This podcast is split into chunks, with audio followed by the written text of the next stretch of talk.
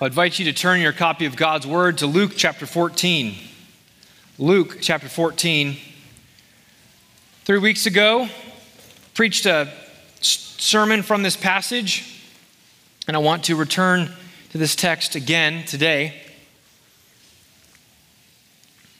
In this text, Jesus teaches a group of Pharisees. He was invited to lunch by these Pharisees. And so at this lunchtime table, they begin to have a discussion. And one blurts out that, hey, we're all going to be blessed because we're all going to eat bread in the kingdom of God. I mean, we're all card carrying members of the kingdom of God, aren't we? The kingdom, or the kingdom feast, particularly, that was mentioned, is this end time age in which the Messiah would sit upon the throne and God's people would be there and things would be put right, when justice would truly pervade over the entire planet. And this kingdom has been the hope of God's people through the ages.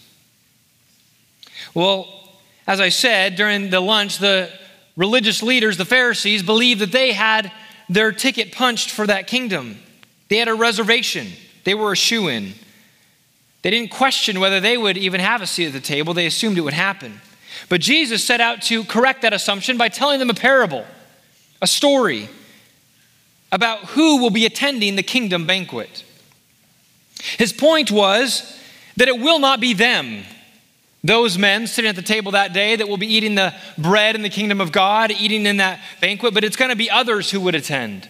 Those who would be outcasts, those who would they would not assume would be there are actually the ones who will be. Those men sitting there at the table would not be in the kingdom because they had denied the invitation. Jesus came bearing the invitation, offering it to Israel, and they, as God's people, had rejected Jesus. And therefore, they had rejected God's offer of salvation and access to the kingdom in the parable, the master of the house, after getting the initial rejections of the invitations, he tells the servant to go out into the highways and the hedges and compel people to come into his house and to dine with him. This command by the master of the house to go out and to compel people to come in has been seen by Christians through the history of the church as an exhortation for the church to evangelize those who are lost and don't know Christ. That we are to go out and compel people to come in to Christ. One such person who took it this way was the pastor and preacher Charles Haddon Spurgeon.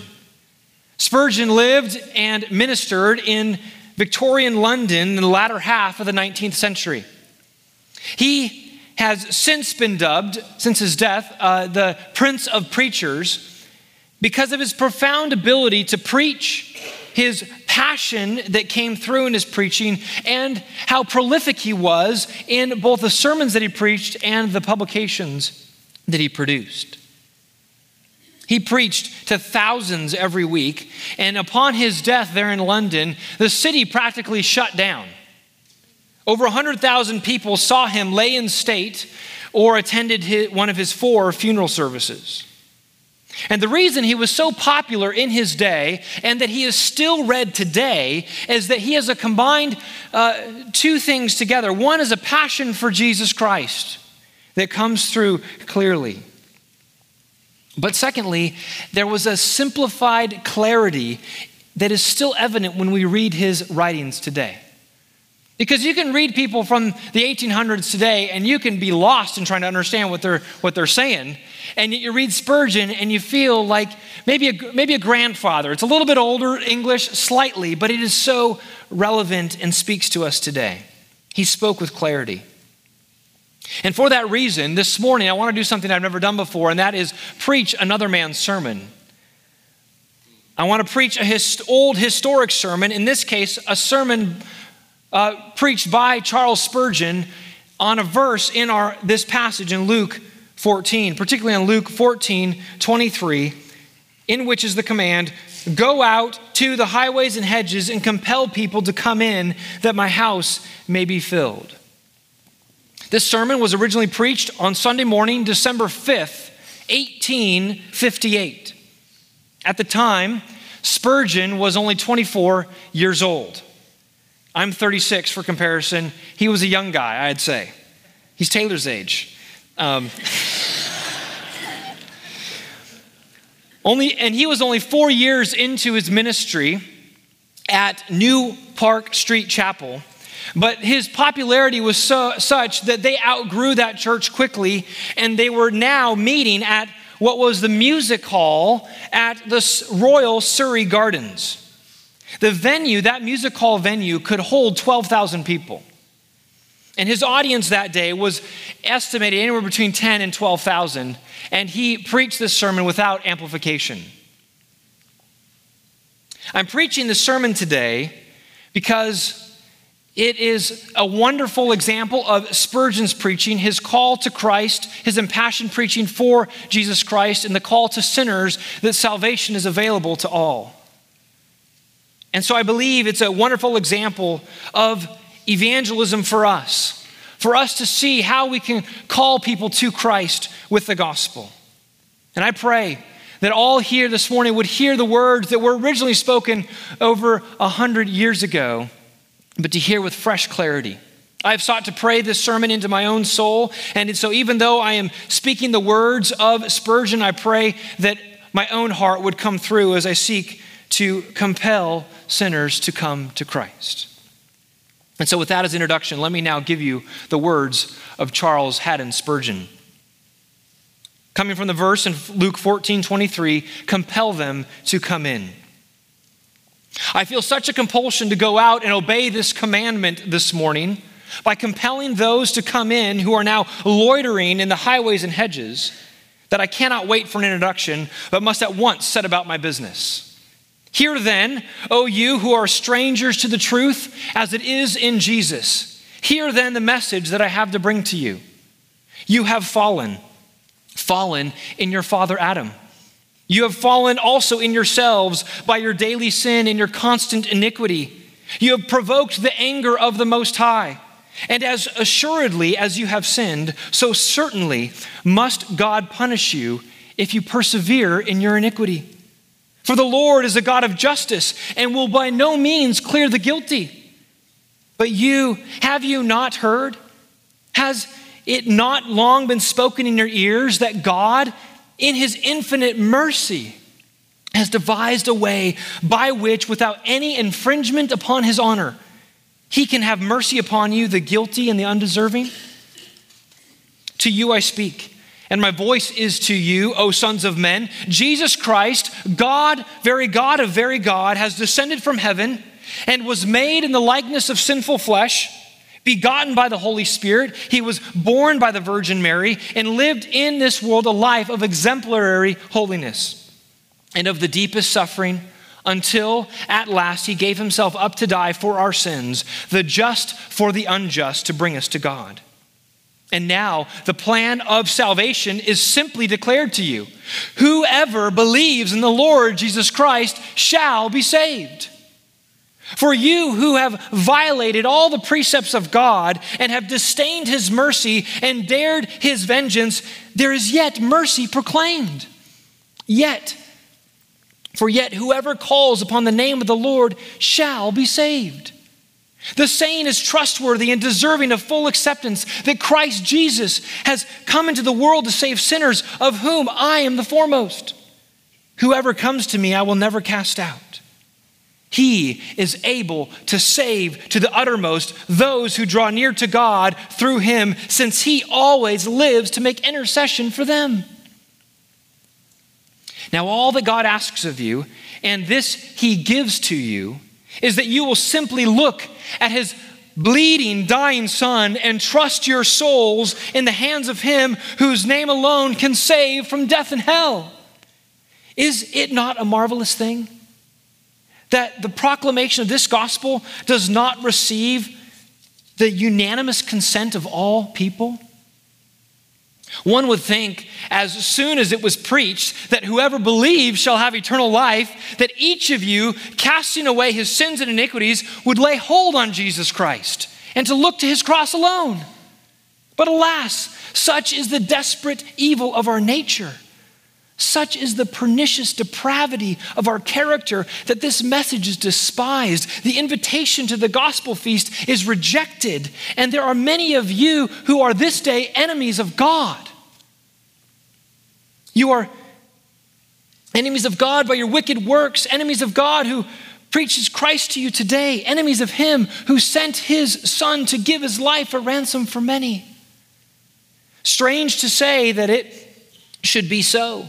Yet, nevertheless, it is the fact, and hence the necessity for the command of the text compel them to come in.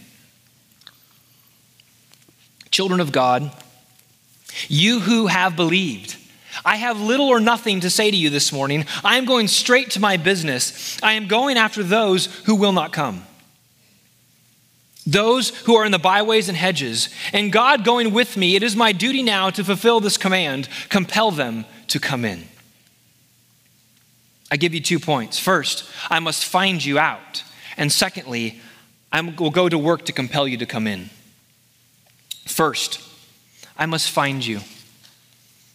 If you read the verses that precede the text, you will find an amplification of this command. It says, Go out quickly into the streets and lanes of the city and bring in here the poor, the maimed, the halt, and the blind. Then afterwards, go out into the highways Bring in the vagrants and the thieves and into the hedges, and bring in those that have no resting place for their heads and are lying under the hedges to rest. Bring them in also and compel them to come in.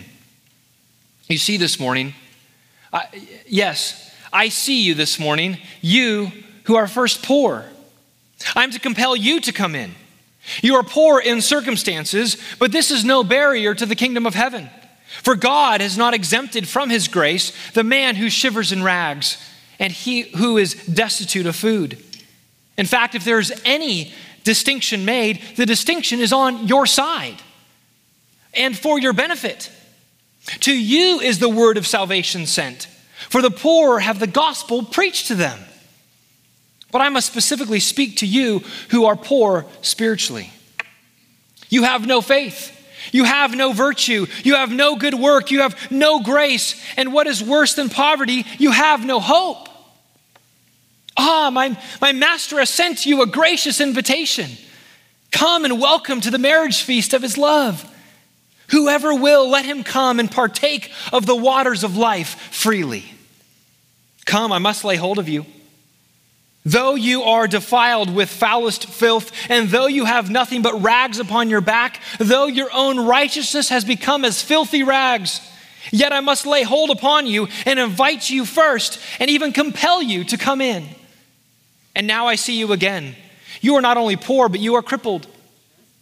There was a time when you thought you could work out your own salvation without God's help, when you could perform good works, attend to religious ceremonies, and get to heaven by yourselves, but now you are crippled.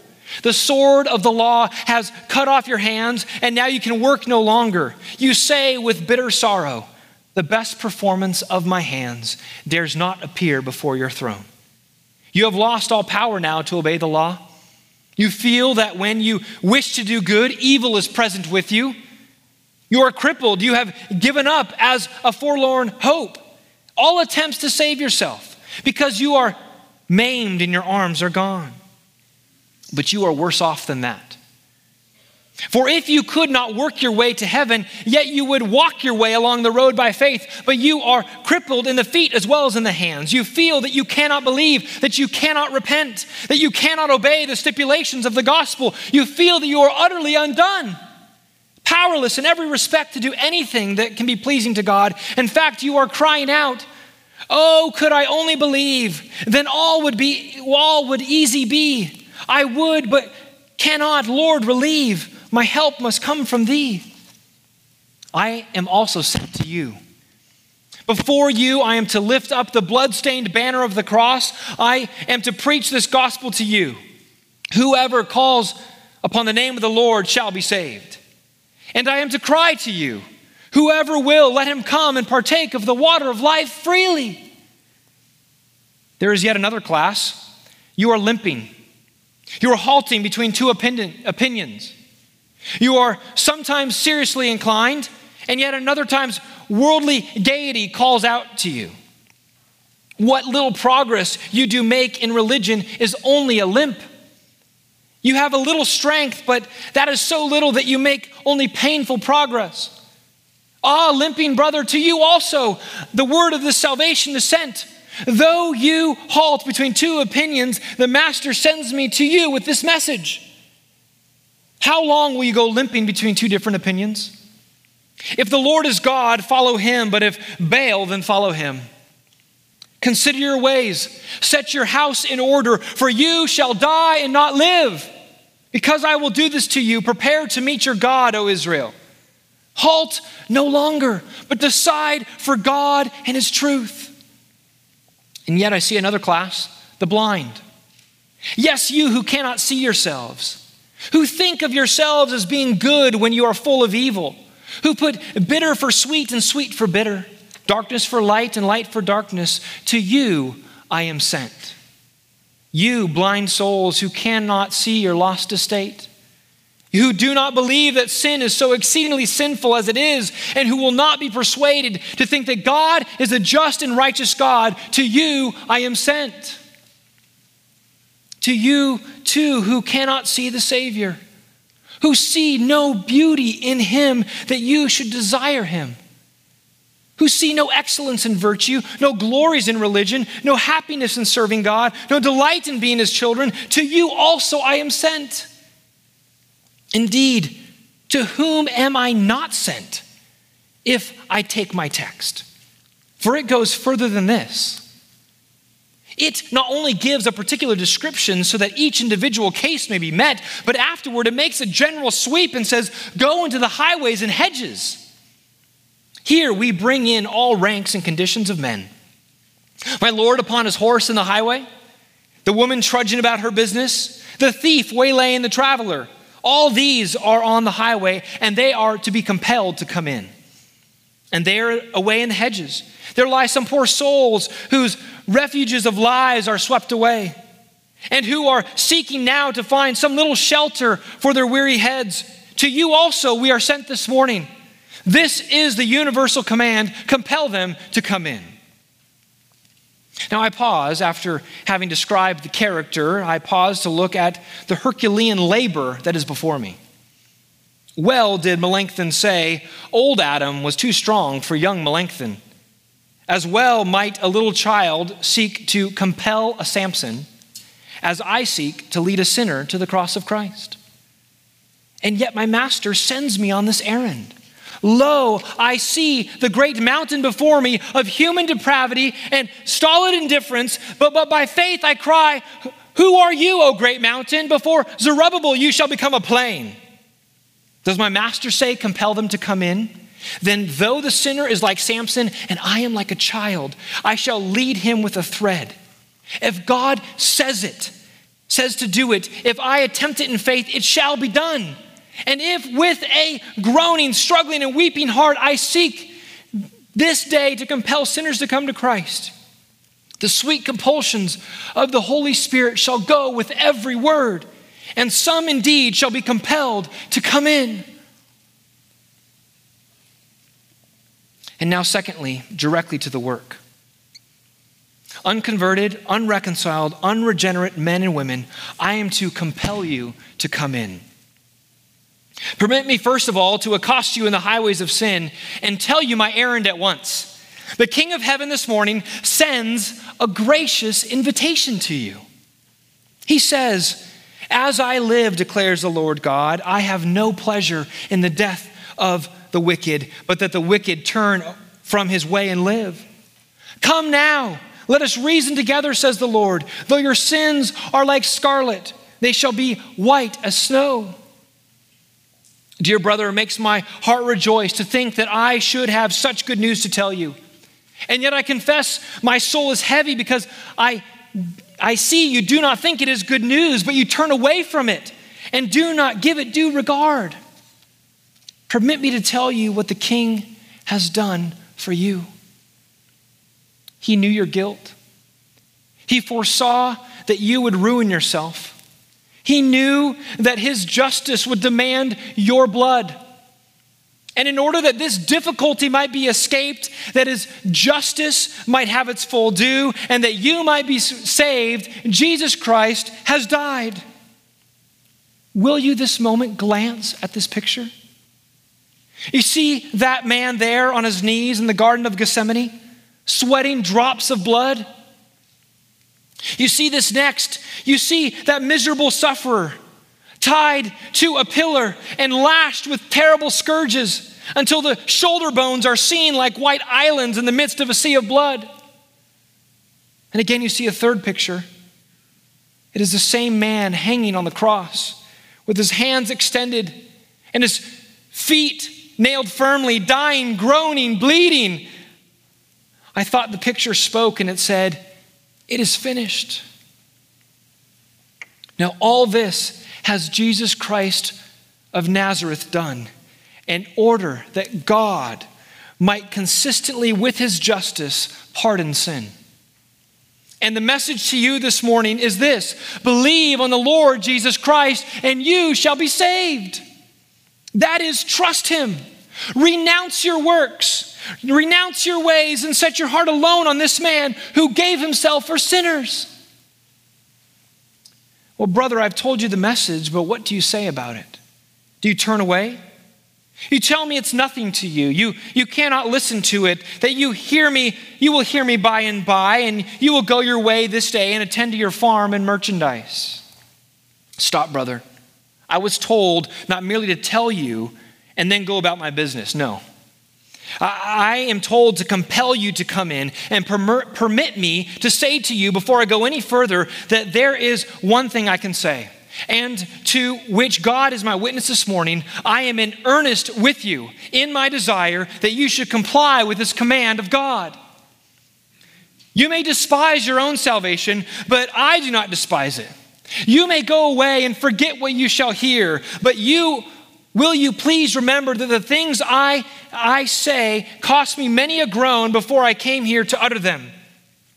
My inmost soul is speaking to you, my poor brother, when I beseech you by him who lives and was dead and is alive forevermore. Consider my master's message, which he bids me now to address to you. But do you spurn it? Do you still refuse it? Then I must change my tone for a minute. I will not merely tell you the message and invite you as with all earnestness and sincere affection. I will go further. Sinner, in God's name, I command you to repent and believe. Do you ask me from where my authority comes? I am an ambassador of heaven. My credentials, some of them secret and in my own heart, and others of them open before you this day in the seals of my ministry, sitting and standing in this hall where God has given me many souls for responsibility. As God, the everlasting one, has given me a commission to preach his gospel, I command you to believe in the Lord Jesus Christ, not on my own authority, but on the authority of him who said, Go into all the world and preach the gospel to every creature. And then annex this solemn sanction whoever believes and is baptized will be saved, but whoever does not believe will be condemned. Reject my message and remember Anyone who has set aside the law of Moses dies without mercy on the evidence of two or three witnesses. How much worse punishment do you think will be deserved by the one who has trampled underfoot the Son of God? An ambassador is not to stand below the man with whom he deals, for we stand higher. If the minister chooses to take his proper rank, girded with the omnipotence of God and anointed with his holy unction, he is to command men and speak with all authority, compelling them to come in. It says, command, exhort, rebuke with all long suffering. But do you turn away and say you won't be commanded? Then I will change my tone again. If that does not work, all other means shall be tried. My brother, I come to you with simple words, and I exhort you to flee to Christ. Oh, my brother, do you know what a loving Christ he is? Let me tell you from my own soul what I know about him. I too once despised him. He knocked at the door of my heart, and, re- and I refused to open it. He came to me times without number, morning after morning and night after night. He checked me in my conscience and spoke to me by his Spirit. And when at last the thunders of the law prevailed in my conscience, I thought that Christ was cruel and unkind. Oh, I can never forgive myself that I should have thought so poorly of him. But what a loving reception did I have when I went to him. I thought he would strike me, but his hand was not clenched in anger, but opened wide in mercy. I thought surely that his eyes would dart lightning flashes of wrath upon me, but instead they were full of tears. He fell upon my neck and kissed me. He took off my rags and clothed me with his righteousness and caused my soul to sing aloud for joy.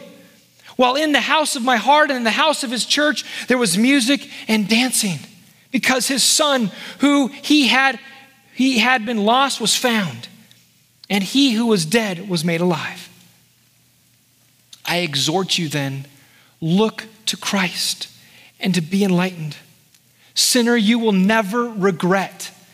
I will be a bondsman for my master that you will never regret it. You will have no sigh to go back to your state of condemnation. You will you shall go out of Egypt and shall go into the promised land and shall find it flowing with milk and honey. You shall find the trials of the Christian life heavy, but you will find grace will make them light. And as for the joys and delights of being a child of God, if I lay, lie this day, you shall charge me with it in the days to come. If you will taste and see that the Lord is good, I am not afraid that you shall find that he is not only good, but better than human lips could ever describe. I do not know what arguments to use with you. I appeal to your own self interests. Oh, my poor friend, would it not be better for you to be reconciled to the God of heaven than to be his enemy? What are you getting by opposing God? Are you the happier for being his enemy? Answer, pleasure seeker. Have you found delights in the cup? Answer me, self righteous man. Have you found rest in the sole of your foot in all your works?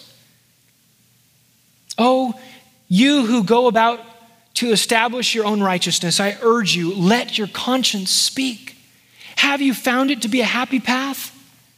Ah, oh, my friend, why do you spend money for that which is not bread? And your labor for that which does not satisfy. Listen diligently to me and eat what is good and delight yourself in rich food. I exhort you by everything that is sacred and solemn, everything that is important and eternal, flee for your lives. Do not look behind you. Do not stay at all in the plain. Do not stop until you have proven and have found an interest in the blood of Jesus Christ, that blood which cleanses from all sin. Are you still cold and indifferent this morning? Will not the blind man permit me to lead him to the feast? Will not the crippled brother put his hand upon my shoulder and permit me to, to assist him in the banquet? Will not the poor man allow me to walk side by side with him? Must I use some stronger words? Must I use some other compulsion to compel you to come in? Sinners, this one thing I'm resolved this morning if you are not saved, then you shall be without excuse.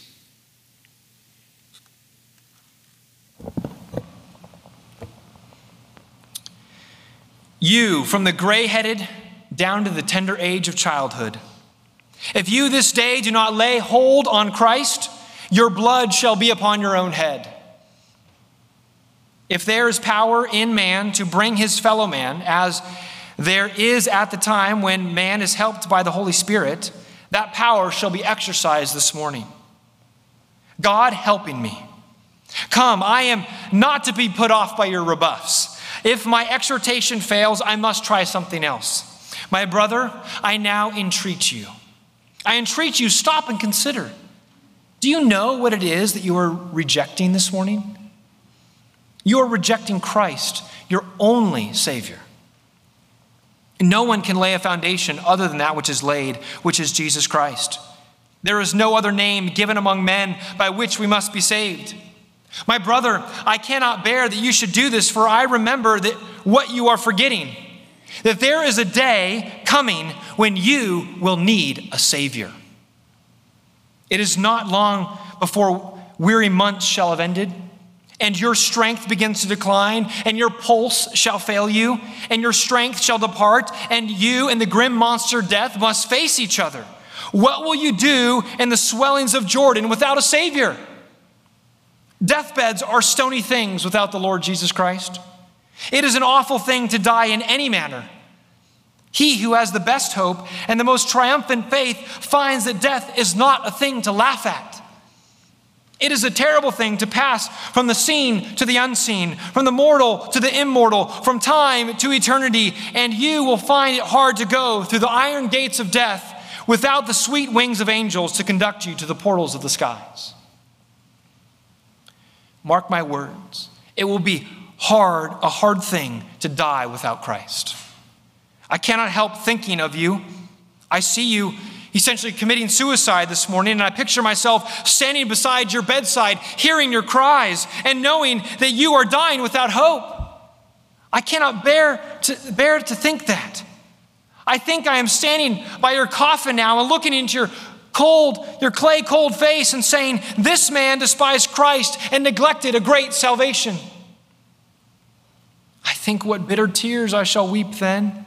If I think that I have been unfaithful to you, and how those eyes close fast in death and shall seem to chide me and say, Minister, I attended the church, but you were not in earnest with me. You amused me, you preached to me, but you did not plead with me. You did not know what Paul meant when he said, As though God were pleading through us, we implore you on Christ's behalf, be reconciled to God. I entreat you, let this message enter your heart for another reason. I picture myself standing at the judgment bar of God.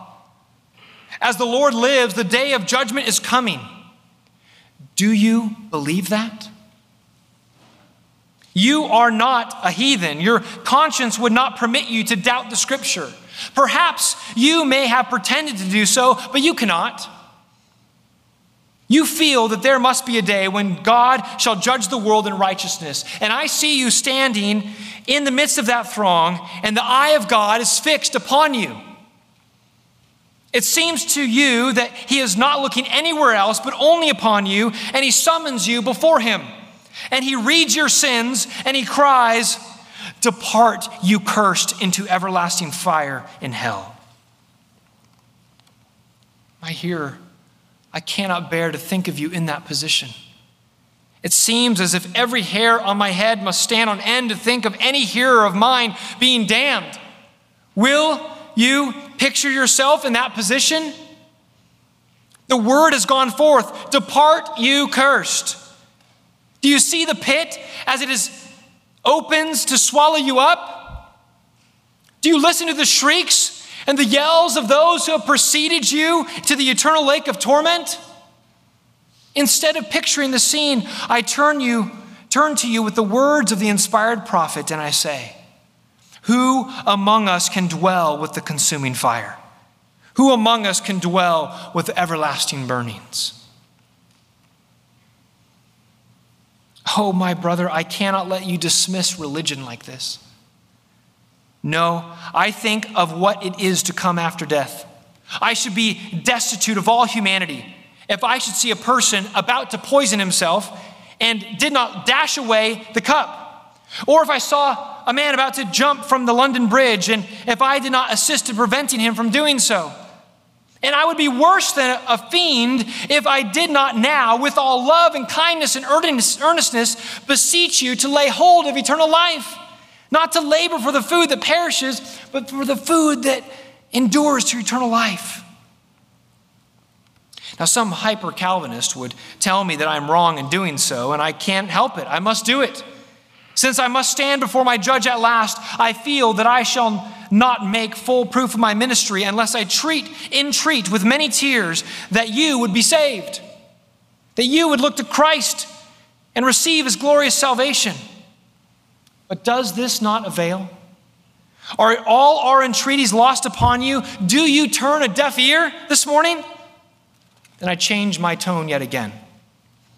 Sinner, I have pleaded with you as a man pleads with his friend. And for the life of me, I could not speak more earnestly this morning than I do speak concerning your life.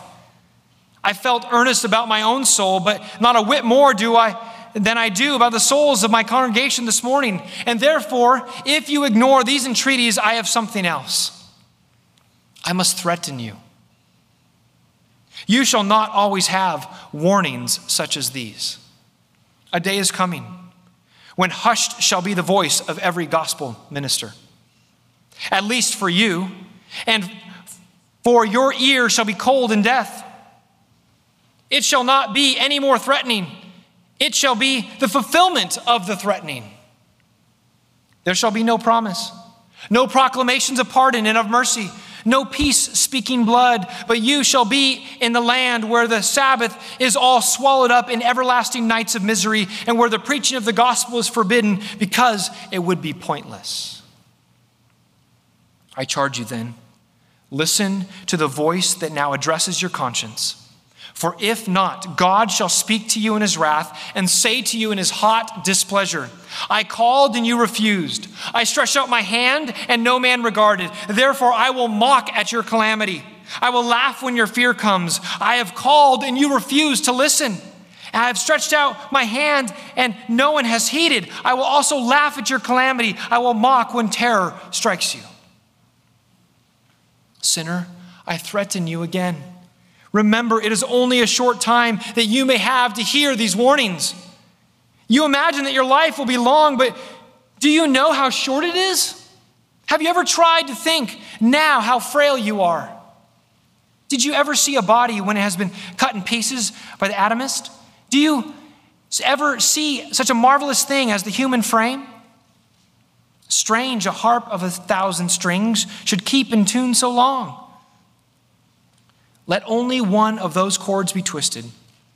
Let only a mouthful of food go in the wrong direction, and you may die.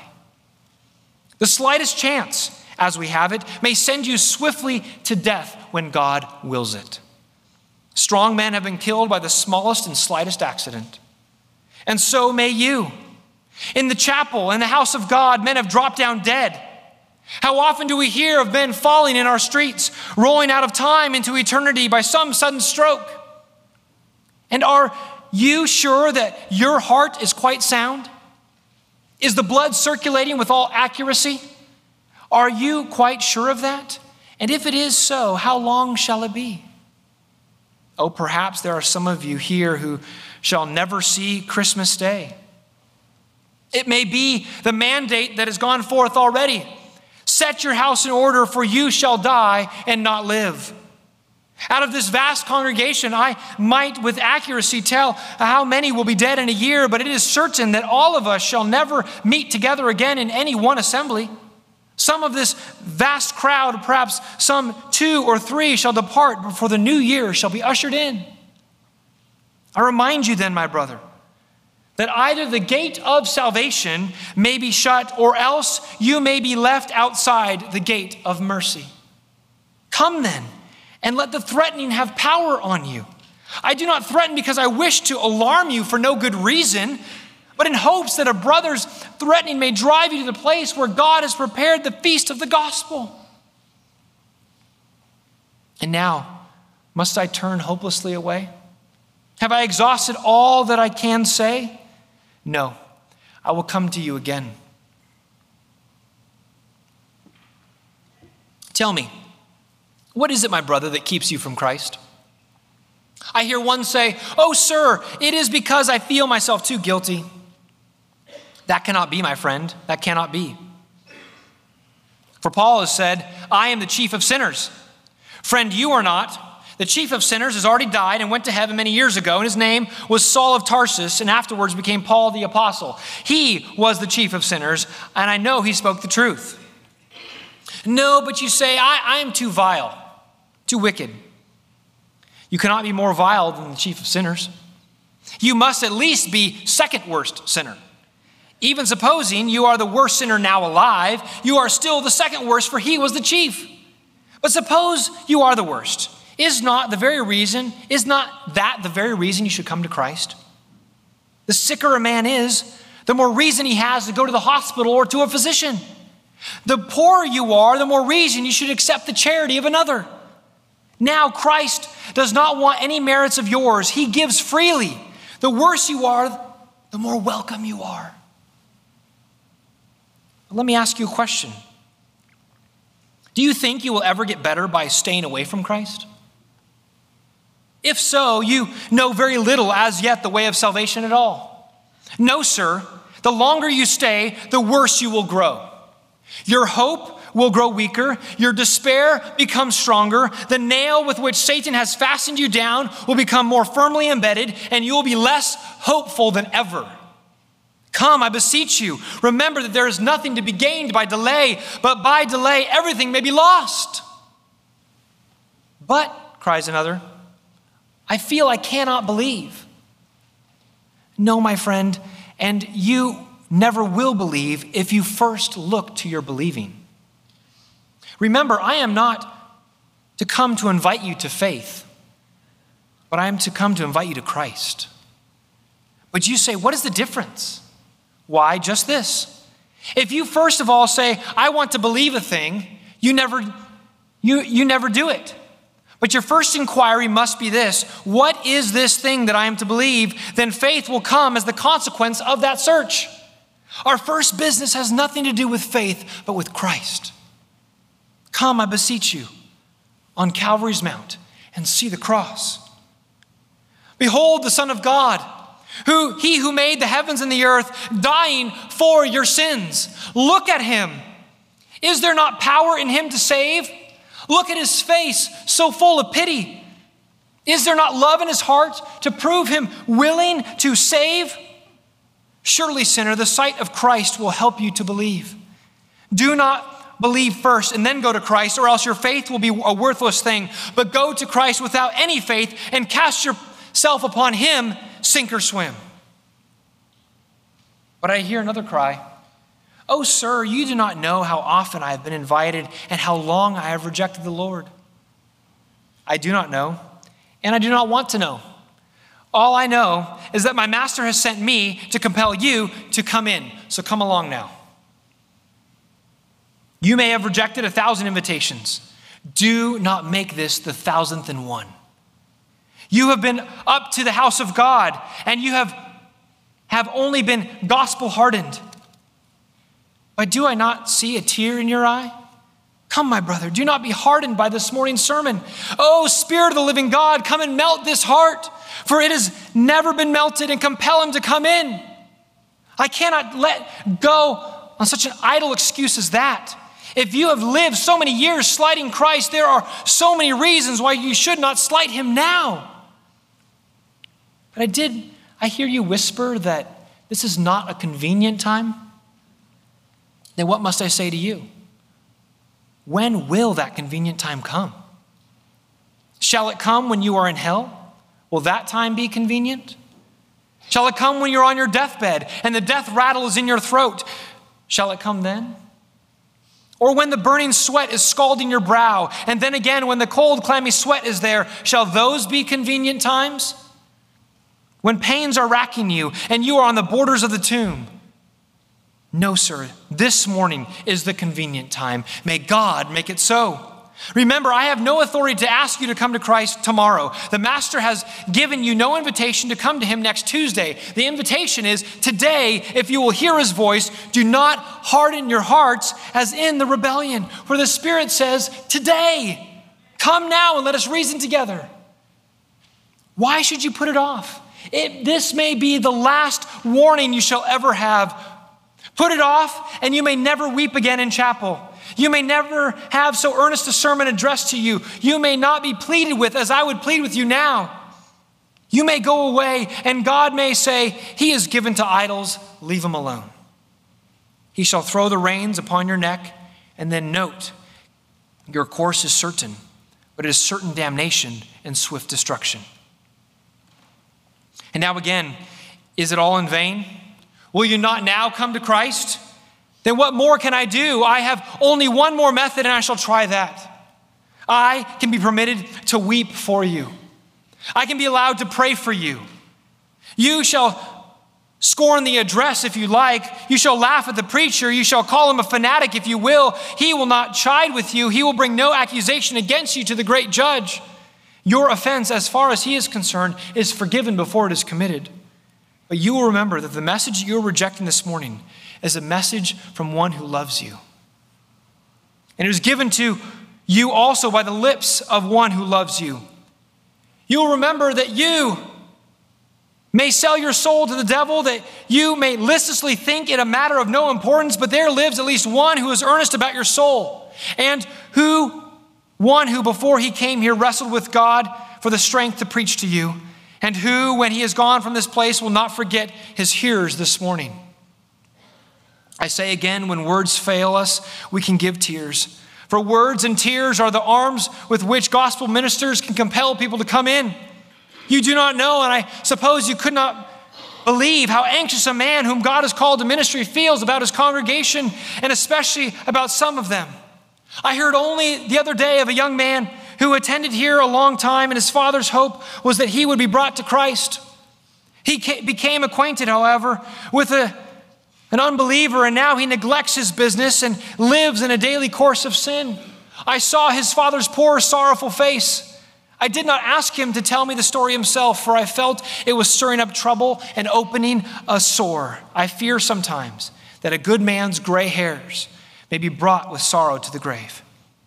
Young men, you do not pray for yourselves, but your mothers wrestle for you. You will not think of your own souls, but your father's anxiety is exercised for you. I have been at prayer meetings when I have heard children of God pray there, and they could not have prayed with more earnestness and more intensity of anguish if each of them had been seeking their own soul's salvation. And is it not strange that we should be ready to move heaven and earth for your salvation, and that still you should have no thought for yourselves, no regard for eternal things? Now I turn for one moment to some here there are some of you here who are members of Christian churches who make a profession of religion, but unless I am mistaken about you, and I shall be happy if I am, your profession is a lie. You do not live up to your profession, you dishonor it. You can live in the perpetual practice of absence from God's house, if not in sins that are worse than that. Now, I ask such of you who do not adorn the doctrine of God, your Savior, do you imagine that you can call me your pastor, and yet that my soul cannot tremble over you and in secret weep for you? Again, I say it may be of very little concern to you how you defile the garments of your Christianity. But it is a great concern to God's hidden ones who sigh and cry and groan for the iniquities of the professors of Zion. Now, does anything else remain for the minister besides weeping and prayer? Yes, there's one more thing. God has given to his servants not the power of regeneration, but he has given them something close to it. It is impossible for any man to regenerate his neighbor. And yet, how are men born of God? Does not the apostle say of such a one that he was begotten by him in his bonds? Now the minister has a power given to him from God to be considered both the father and the mother of those born to God. For the apostle said he travailed in birth for souls until Christ was formed in them. What can we do then? We can now appeal to the Spirit. I know I have preached the gospel and I've preached it earnestly. I challenge my master to honor his own promise. He said, It shall not return to him void, and it shall not. It is in his hands, not mine. I cannot compel you, but you, O Spirit of God, who has the key of the heart, you can compel. Did you ever notice that last uh, that chapter of Revelation where it says, "Behold, I stand at the door and knock"? A few verses before, the same person is described as he who has the key of David. So that if knocking will not prevail, he already has the key and can come in. Now, if the knocking of an earnest minister does not prevail with you this morning, there still remains the secret opening of the heart by the Spirit so that you shall be compelled. I thought it my duty to labor with you as though I must do it. Now I throw it into my master's hands. It cannot be his will that we should travail in birth and yet not bring forth spiritual children. It is with him. He is the master of the heart and the day shall declare it that some of you, constrained by sovereign grace, have become the willing captives of the all conquering Jesus and have bowed your hearts to him through the sermon this morning. May God let it be so. Bow with me in a word of prayer. Our Father, we pray this morning that you indeed would work in the hearts of all those who are here this morning, that those who have not bowed the knee to Christ would not wait another day, that they would see that today is the day of salvation. Today is the day to turn to Christ. They do not know what tomorrow brings. And so, Lord, may you mercifully call them, draw them to yourself. May they see your grace and your love and your mercy that was put on display before all the world, before all time at the cross. And may they come to Christ. Oh, Father, we recognize that we cannot regenerate any heart, we cannot change any minds, but you can. You are the all powerful one, and you are the gracious one that has drawn sinners into salvation. And we pray that you do that this morning. It's in Jesus' mighty name we pray. Amen.